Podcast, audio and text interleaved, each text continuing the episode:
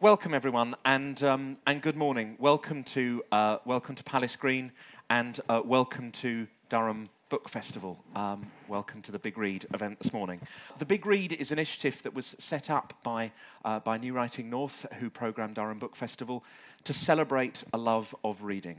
So, over the last couple of months, uh, 3,000 copies of Northern Lights have been distributed uh, to schools, to the university, to libraries, uh, to the prison, uh, through County Hall, through the coffee shop here. That what we really want to do is to get County Durham reading uh, Northern Lights and to get everybody uh, talking about it and celebrating this, this book. So, um, what we thought we, we would do this morning is just try and bring our various range of academic expertises um, to thinking about Northern Lights uh, my name is Simon James. I'm a professor of uh, Victorian literature uh, in the English department here, where I'm currently uh, head. Uh, so it gives me great pleasure to introduce my colleague, Dr. Victoria Flood. Victoria is a Leverhulme Early Career Fellow um, in, in Durham. She is uh, a medieval specialist um, who is, is literate in a bewildering and terrifying number of languages, including, if memory serves, medieval French. Is that medieval Welsh? Welsh? Welsh. Sorry, that was a slip of, a slip of the tongue. And uh, and she is, uh, she is here to Durham to work on the fairy hunt in medieval literature. Um, Dr. Gillian Boughton is a fellow of St John's College here in Durham. She is, like me, uh, a 19th century specialist above all, but she works very much on the interplay between literature uh, and theology, an area where she both teaches and researches, and she is an expert uh, in particular on the work of the hugely influential and popular um, Victorian novelist Mrs. Humphry Ward. Um, Professor Stephen Taylor is an expert in uh, politics and religion in the 17th and the 18th centuries. He has a particular expertise in the, um, in the Church of England, and he is currently head of the history department. So I wonder, can we please welcome my university colleagues here this morning?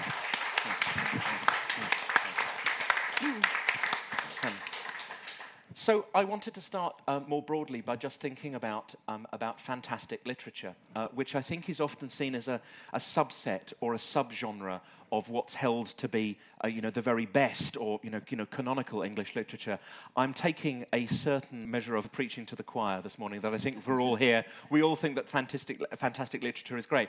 So I just wanted to think beginning about um, uh, what is it that makes a fantastic literature, uh, you know, literature with a, with, you know, with a supernatural or counterintuitive element, um, so special? What does it, what does it bring to us that other kinds of, of writing that, that doesn't? Now, I think perhaps you're uh, steeped for the longest in the, in the history of this, Victoria. I wonder if you might like to think about that. Right. Well, for me, the reason why Northern Lights and His Dark Materials is such an exciting book um, isn't because its its canonicity is in any way questionable.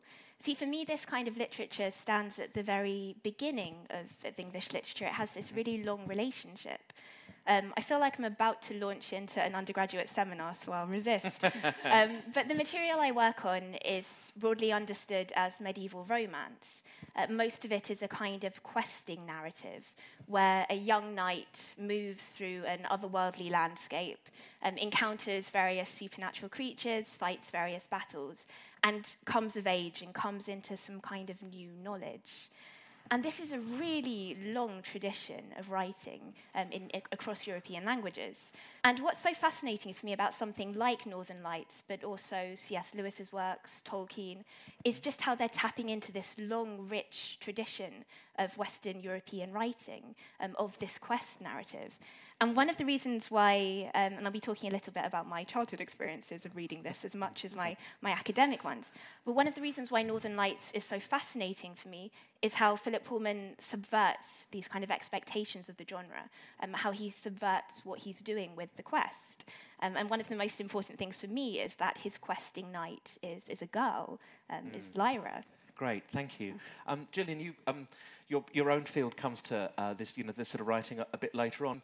Why do you think uh, fantastic literature exerts the hold over us now as, as readers that it, that it does? Well, going back to being a child, I, in fact, I had five years when there was no medication which helped something, and I was in bed from the ages of three to eight, more or less.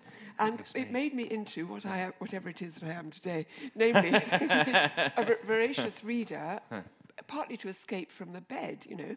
And what, what this fantasy literature and other literature, fairy stories and so on, gave me at that time as a child was a way out. And it had a grip on me so that exciting experiences which happened later were not as exciting as reading, and they probably still aren't. Mm. um, second point, in uh, like Pullman, I taught in the city of Oxford in a secondary school for a while, and I found that among the children who were having uh, interesting problems like turning up to school without uniform and so on, if you could get them interested in this sort of story, you could translate what you were saying to them into sort of fantasy language and get them back on course. Mm. Um, but the final thing I think is, on a serious note, romanticism clearly brought to the fore aspects of human experience which were far more, you know, subtle, spiritual, extended, out of the human body. And in a sense, it's romanticism which brings the fact that a child quest, like an orphan in Dickens, we are questing through the unknown existentially, aren't we? As readers and as individuals.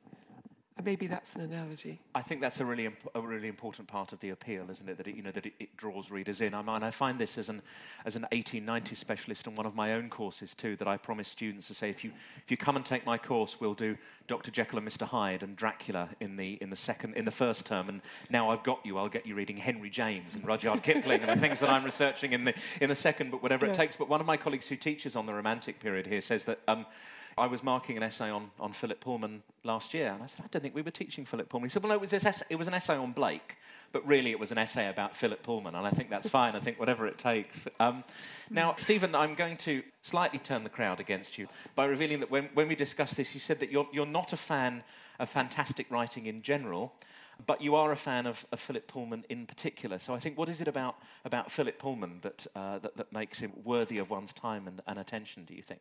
Okay the way you made me reflect on that um, led to a certain reappraisal. I mean, I hadn't really thought about Pullman as fantastic literature. I, and unlike, and since I'm the odd person out here in that I don't have a particular, I'm not, I don't have an academic interest in literature per se, um, and really I've come to this as a fan of the, of the book. I didn't initially think of it as fantastic literature. It has occurred to me that what draws me, I think, to this are some of the things that actually draw me to writers like Margaret Atwood and Angela Carter. Mm-hmm. Because I was going to say that the, fir- the, first and foremost thing that drew me to this is a, you know, what I think is an absolutely incredible story. And that, I think, is also what draws me to history. It, it's the story, it's the narrative um, yeah. that is, is absolutely fascinating. And this, for me, is actually just a brilliant story. Beyond that, I think you know, the reason why something like this appeals to me in a way that Tolkien or C.S. Lewis never have is I think what this shares with Angela Carter and Margaret Atwood is the subversiveness. Mm. Um, yeah this is a challenging book in just about every sort of way, intellectually and morally. And, and I think if we put those two together, you know, a brilliant story with something that actually forces one to think rather than reinforcing. I think C.S. Lewis and Tolkien, they're both in the sense they're deeply conservative writers in many ways. Um, and that reinforces a sense of, of, of social norms, mm. moral expectations. Pullman challenges, makes us think, and, and that I think is exciting as well. Yes, I mean, on that at least, I think I, I absolutely agree. I think that um, there's a, um, a, theorist called Fredric Jameson um, who's written a book on the academic study of science fiction where he says that science fiction is wiser than the world it speaks to. And I think that's true. I think that while you're quite right, Gillian, that the fantastic is an escape, but I think from that place that we, we escape to, that, you know, our own world might look different from it. So um, the time traveller might travel to the year 802701 and might look at the world that he's come from, and it looks different from that vantage point. Or in a, a, a book that I'm working on at the moment, H.G. Uh, Wells sends two men to the moon, and from the moon they reflect on, on Earth's society. And I think uh, Philip Pullman's world tells us about some of our own world as, as well as about uh, the world that the book um, inhabits. Northern Lights was described as one of the first um, crossover books, as this being a, you know, a book for teenagers and a book for adults. I think um, at the time um, in the 90s, as some of you will remember, there were two different covers. A cover that was made to appeal, appeal to teenagers, but there was a, a different cover so that you could buy it as an adult and feel less embarrassed about it. I think 20 years after Northern Lights, I think we, we seem less bothered about that too. I think it's just a book and it's a great story, as you say, that we can enjoy. But uh, Victoria, if I could come, come back to you too, because um, yeah. You had the advantage of, of having read these books for the first time um, as a teenager and now rereading as a them as teenager. a. as, um, I mean, th- this is what's so interesting for me. So I proudly have my 1990s child cover, Oh, wonderful. um, which I've been reading as an adult on trains and buses. And, um, obviously, this book is of academic interest to me, but I feel like I have a quite close, or I'm developing quite a close personal relationship to it. Um, so Northern Lights came out in paperback when I was about 10, so final year of primary school. And obviously, it, it was a good story. It spoke to me in various ways. Um, and sometimes a children's book has, has the power of articulating something which maybe as a child you can't. Uh, maybe anxieties about religion or about growing up um, in a way that perhaps you couldn't say directly as a child. But reading it as an adult, I realized just how important this book is as a story about growing up and as a story about how painful the process of growing up can be. And it's this kind of bittersweet thing for me at the moment. So I read this book and I think, well, Lyra is, is 11, still 11, and I'm 29, which is obviously uh, deeply troubling for me in many ways. but, um, it compares so interestingly to, and I, one of the reasons why this was such an important book for me as a child is how it compares to books like C.S. Lewis, which I know um, can come across as quite a prissy book, The Lion, the Witch, and the Wardrobe. It's incredibly moral. Um, it's a book in which um, its child characters are incredibly well dressed and they say things like, gee golly, Edmund, that kind of thing. They didn't really offer the same kind of identification as I feel like a character like Lyra does. This idea of this messy child who isn't particularly moral in that way, who lies, who constantly lies across across the book, and that's something that we celebrate. It's for me, it's just such a convincing portrayal of childhood. Children make up stories. Children believe their own stories, and they are messy and they're disordered and they have terrible grammar. I think that's true. I think uh, it- it- Lyra really is a very identifiable child, isn't she? Too that at the same time, um, I mean, the the, the, the big read uh, edition of, of Northern Lights, had, the quotation on the back is, "Without this child, we shall all die." And so she is an exceptional child, but at the same time, she is very unexceptional. That you know that she is naughty. I think that she's described by one of the other characters as being a half-wild savage. Too, Yes, that she's yeah. not a, she's not a good girl. Yeah, Um, yeah. um, Gillian, the very notion of, of childhood itself has been said to be a, an invention of the um, of, of the 19th century, of the of the Romantic and Yeah. the uh, and and the, and the Victorian periods, and and of course Philip Pullman, as I'm, I'm delighted to say, as a, as a graduate in our discipline, he holds an English degree, is you know is very aware of the, of the kinds of the antecedents. What what do you make of the way that uh, that Lyra is childhood is is, is portrayed and, and changes over the course of this first book? Well, just if I may, two answers. One tiny little answer in my one of my professional interests, which is literary juvenilia of the Arnold family in the 19th course. century, and there the children of Dr. Arnold um, and grandchildren and so on were writing away, seeking adult approval, and they were, in a sense, a bit like possibly their anticipation of Tolkien and C.S. Lewis's children, but they were in the central tradition. Um, they were well taught. What I think, personally, I would argue about Tolkien and um, C.S. Lewis's children is that, insofar as the hobbits are children, which they're not, of course, is that they are one generation ahead. in a sense, Pullman is a postmodern writer, whereas C.S. Lewis and Tolkien were clearly writing a generation ahead. So, what is that child? I think the fact that the child doesn't know where she's going, to me, is very re- both realistic and symbolically profound. And his imagination for Lyra has absolutely caught both of those. But she's constantly aspiring, like the Arnold children were, to be taken seriously by grown ups. So that's all I'd say on that. Lyra is not only she's um, you know she is all of those things we've said, but she's also very curious, which I think is one of the engines that drives the power of the narrative. That I think a lot of great books dramatize Yes, the revelation of, of secrets. Um, I'm uh, let me be the, the, the first person to let the side down and, and mention uh, the Harry Potter books, which I think a lot of us really enjoy as well too. That every one of those books is structured by the revelation of a secret. I think there is a big secret that's get revealed in the last chapter, and I think like a lot of people too, I finished each of those at somewhere between one and two o'clock in the morning. Think, oh, just another couple of chapters, and you keep going. You say you can find out what the what the secret is. Now, Pullman, I think, does that too. That there are things that are revealed over the course of the three books, but he does so in a much more complex and sophisticated way. And I think, particularly because of his interest not only in knowledge but also in power that, uh, that I think knowledge is very much power in these books, and often power is misused through knowledge being withheld. At, at one point, I've noted Lyra says, you, shouldn't, hi- you should have told me before, that's what.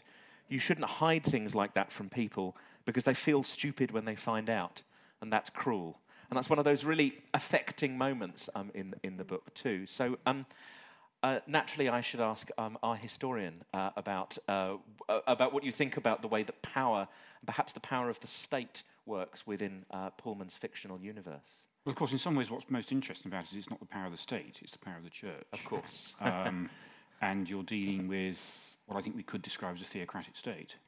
I think, in a, in a sense, as a parallel world, that's that is certainly one of the things that drew me to this book um, initially. There are a whole series of resonances about Lyra's Oxford that recreated very sharply the, the world in which I inhabit, I inhabit professionally, the world of the late 17th and the early 18th centuries.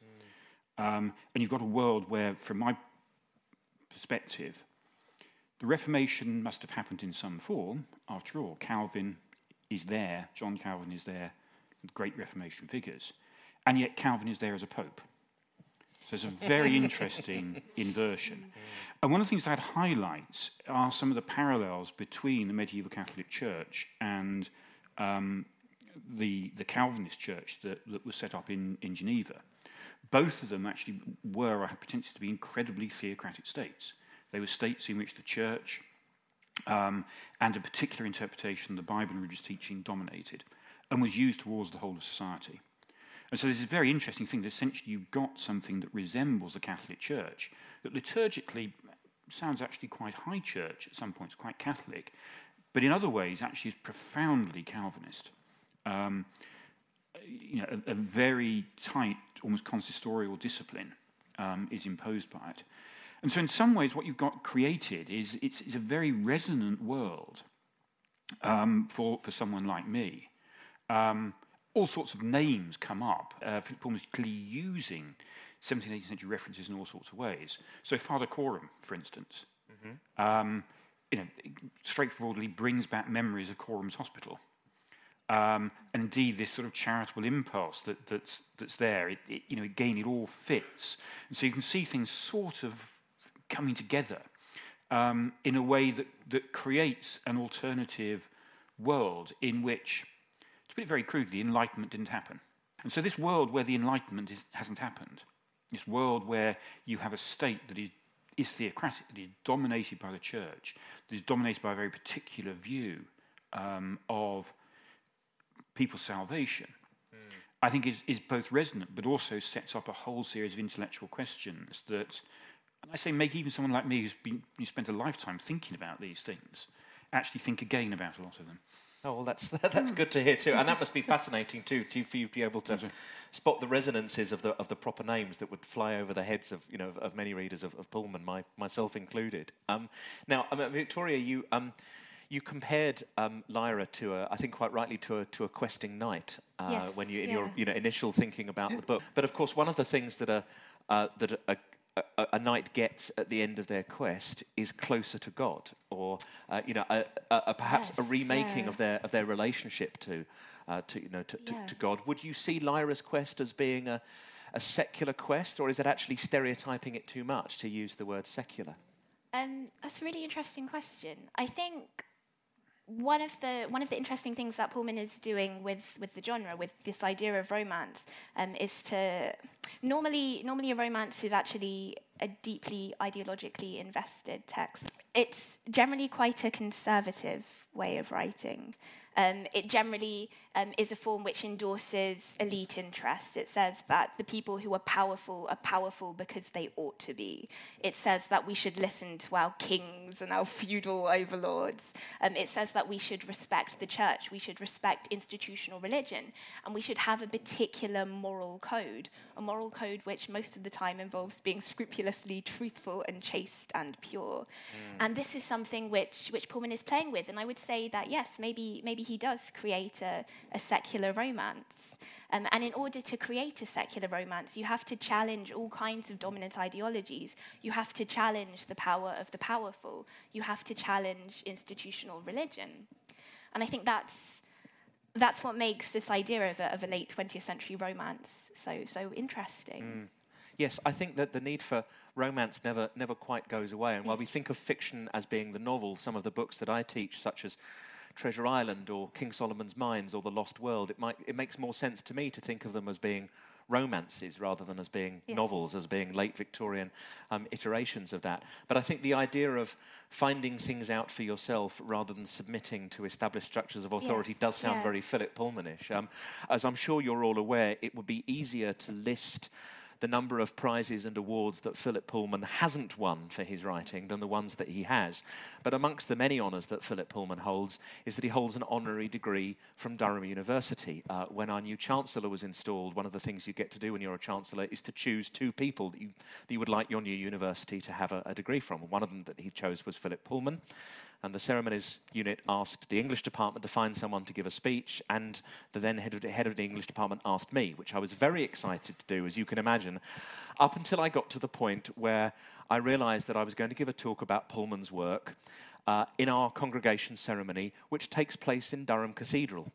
So I imagined myself standing there in full robe saying, and of course, one of the wonderful things about Philip Pullman is that he tells children you don't have to believe any of this stuff about God. And I imagined a, a lightning bolt coming down from the top of the tower and reducing me to a pile of ashes. Of course, this is an overly simplistic view of, um, of, of, Philip Pullman, but I think perhaps we might reflect on the place that uh, religion uh, plays in, um, in, in his work. Gillian, I'm naturally looking to well, you thank here. You. yes, just a tiny observation about the fact that it's ex, ex, he's, ex, he's interested in the material form of theology. It appears to be experimental theology, and it is confused, maybe in a sort of medieval manner, with, with science, so that it, the I personally um, don't see it as any threat whatever to Christianity, because mm. actually he isn't addressing Christianity. He's addressing the social power of an institution which would probably never have sided with Caesar in the first place. Mm. So actually, he's not he's not doing a Christi- Christianity in that sense a disservice. But one thing he is doing, and that is as a person who was born after the Second World War, after the First World War, it isn't Pullman. I mean, the, the whole postmodern project is anti authority because authority has acted so destructively towards so many people.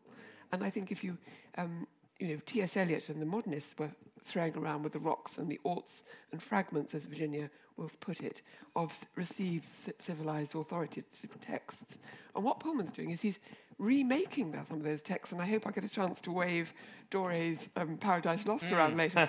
Um, so, yes, he is being quite provocative. I mean, he places uh, armour in the house of the priest in an oratory. Yes, you know, he many times deliberately does that. He makes Lord Asriel tell Lyra a, a, misrepresentation of Genesis 1 to 3, whatever. He deliberately changes the text of the authorized version, although Pullman personally loves that text. Um, you know, he does it because he's interested in opening up the possibility of the human soul in a new relationship with whatever um, God, the universe, 42, and everything actually should turn out to be. Mm. So that's all I would say, I think. Yes, I think I'm, I'm, I'm reminded here of, of, of, Tennyson writing about there, be, there being more faith in honest doubt than there is in, in subscribing to a particular creed. Um, Victoria, Stephen? My reading would be slightly different. I mean, I, I think I would agree that the first book in particular is a profoundly anti clerical work. Um, in, in many ways, actually, in that sense, it is an Enlightenment work. Much of what Pullman's attacking is precisely what early Enlightenment figures were attacking. And it's interesting as well, it's sort of experimental theology, know, it, it, in the sense that some of the attacks come out of that. That very much, again, mirrors what was going on in the late 17th, early 18th centuries. I think it's clear to me that um, this is really a reading of the three books together. It's, it's perfectly clear to me that this is not an atheist work. But I think it is raising much more fundamental doubts about questions like sin. Um, the relationship between man and a creator. Um, and I think one of the most intriguing things, it comes, I, I, I think the point comes in the second or the third novel, where there, there is this whole issue of well, the relationship between sin and sex and therefore, in the novel's terms, between sin and dust. And there's one point at which Lyra um, is talking and says, What if what we're told is wrong and is sinful, is right and is good? Now, that actually, I think, does raise really fundamental questions, at the very least, in a, in a Christian sense. What is being asked there is actually, is what we've been told is sin, in fact, not sin, but virtue. Um, and so I think it's, um, yeah, I think it's more problematic work um, in terms of relationship to Christianity, though not in terms of relationship, if you like, to the supernatural and, and to God. Victoria? This is kind of an offshoot of the question about theology, but I'm, I'm, interested in the in the text morality, and in, in many respects, this is an incredibly ambiguous moral world. But there, rereading this, there are two things that have become very clear to me about it. That Philip Pullman is deeply invested in what it means to be kind and what it means to be cruel. And I feel like it, there is a lot that is ambiguous about the text, but these two things to me emerge as, as very black and white.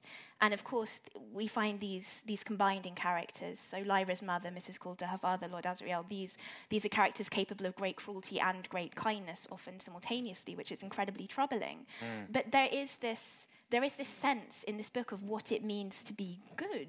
Yes. And it's not this, you must always tell the truth, you must always brush your hair kind of thing. It's, a, it's a sense of to be kind or to be cruel. Um, and it's particularly the, the very final um, passages in the book. Lyra can't understand why, why adults or the adults in her life have treated children the way that they have. She says, Why do they hate us so much? Mm. Um, which is really interesting and is kind of almost a voice of persecuted people everywhere. But it's so interesting that this is, this is a child saying it. And what we see is perceptions of cruelty and kindness from, from, a, from a child's perspective which is you know maybe a measure of a good society. So it's really fascinating that while this is a book which is questioning all kinds of, of moral absolutes, all kinds of absolutes in terms of knowledge, it is in many respects a deeply moral book, which surprised me upon rereading it. Yes, good, very much. Yeah, Stephen. Um, I, I, think one of the, one of the things that really fascinates me about the book is the ambiguity mm. in that sense. Mm. And I think one of the, the really big messages that came across for me, and the big question is opening up, um, is about whether what Asriel did and Asriel felt was necessary to challenge something that was evil, the power of the church. Mm. While often that led to evil acts, you are still left with a really very, and of course, ultimately, of course, there was also the self sacrifice. So there's the obvious moral ambiguity uh, or moral complexity about his position, but also it does raise that really fundamental question is does challenging evil itself justify evil? And I think that's very much where the, the first book leaves us, doesn't it? You know, where it, you know, it's, it's poised on that too.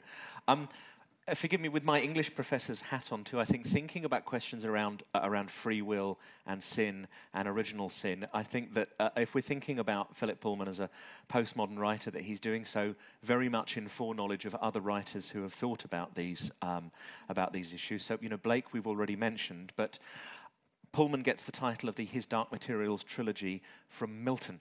Um, of, of, course, and this is you know exactly where Paradise Lost begins, of man's mm. first disobedience and the fruit. That's you know that's absolutely where the, the story of that book, which is you know the story that he takes from that Milton takes from the Book of Genesis, begins. Um, Gillian, I wonder if you could comment a little on, on what you think Pullman owes to Milton and, and what he what he does with Paradise Lost uh, across these three books. Thank you. I'll just read out to remind everybody, if you remember. Um, from his quote from Book Two, Paradise Lost, Book Two, at the beginning of the, of the novel. He says, Unless the Almighty unless the Almighty Maker them, that is to say, them ordain his dark materials to create more worlds. And I think that's interesting because he's talking about the, um, he's talking essentially about the creativity of God and the negative and positively charged creativity which might create new worlds out of dark materials. But the thing that, lo- that I love about Pullman, and I've been reveling in, is his, um, his I brought, actually, I wasn't sure whether there might be some younger people in the audience, and I brought of the book I would have saved from a burning building 40 years ago, which is my complete Milton, which is like a little alethiometer there. and I also bought Gustave Doré's um, Paradise Lost, which shows some wonderful pictures, in case the young, younger people didn't know, of the ranged um, armies of angels. So you probably can't see this. Armies of angels uh, plunging down and fighting. So on the one hand, we've got obviously epic Homer and Virgil leading into, into Milton. And in fact, if you read closely, you can see Pullman imitating, in fact, using Milton's epic symbolism, Virgilian symbolism, particularly when it comes to the tremendous set piece fight between Iofur and um, Iorek. And there are some very long, long, wonderful um, Virgilian similes. I've just got one tiny, short little one here. And the cry came back as a roar, like that of the shingle in the world in an ocean battering storm. Iorek Byrnison. Now, that's only one of several Homeric and Virgilian similes in that setting. And also, of course, when you reach, you know, um, when you see the, the, the throne which Iofur is sitting on, it's actually a parallel of Satan's throne, um, high in a state of royal, um, uh, high, high in a royal state which far outshone the wealth of Ormus and of Ind, Satan exalted sat. And we've got um, this awful, gaudy, bright gold, rubbishy throne, which, which mm. is a exact to be an exact parallel. So he's he's not just using the wide scope of battling of, of angels informing humans what's going on and armies fighting each other. He's actually using literary detail as well, which raises and ennobles, perhaps in, in, inspires the reader, in, in the sense that it's a literary person always likes the language itself. And as Milton, as Virgil, and as Homer all, all, all, used archaisms and awarenesses of language. So actually, Pullman does the same. And I think that's why, for me, ultimately, it's a great book. I think that's right. I think this, that, the just we've talked mostly about themes and topics so far, but the, the quality of the writing is another thing that you know that elevates this this book too. I'd just um, perhaps like to ask just a brief, uh, you know, to ask briefly what what you think the daemons are there in the novel to do. Just a, a short answer, as time is already pressing, if that's all right. But I think uh, it would only be right and appropriate that we should all share what we think our daemons would be. Victoria, would you like to start? what my daemon would be, or what I think the daemons are for. Huh. Um, well, I honestly can't quite get clear in my head what a daemon is, and if anybody has any suggestions, they'd be much appreciated because it's not quite a soul, is it? It's not quite the same as a soul. It's something mm. else. It's part of um, this essential quality of, of what, what makes you you, but it's not it's, it's nothing as simple or clear cut as, as a soul or a kind of self. Um, but I, I did a survey of, of my friends to see what kind of what kind of daemon I would have. Um, I would love a, a witch's daemon, a, a, goose, a graceful goose. Uh, but I've been told I'm probably an owl, so I'll, I'll, stick with that. Thank you, Gillian. I think it's clear to me that the daemon can't conceal its integrity. For example, when you're watching somebody who might be have the ability to be a hypocrite as an adult or as a child, their daemon can't. The daemon trembles or the daemon indicates what things are really going on.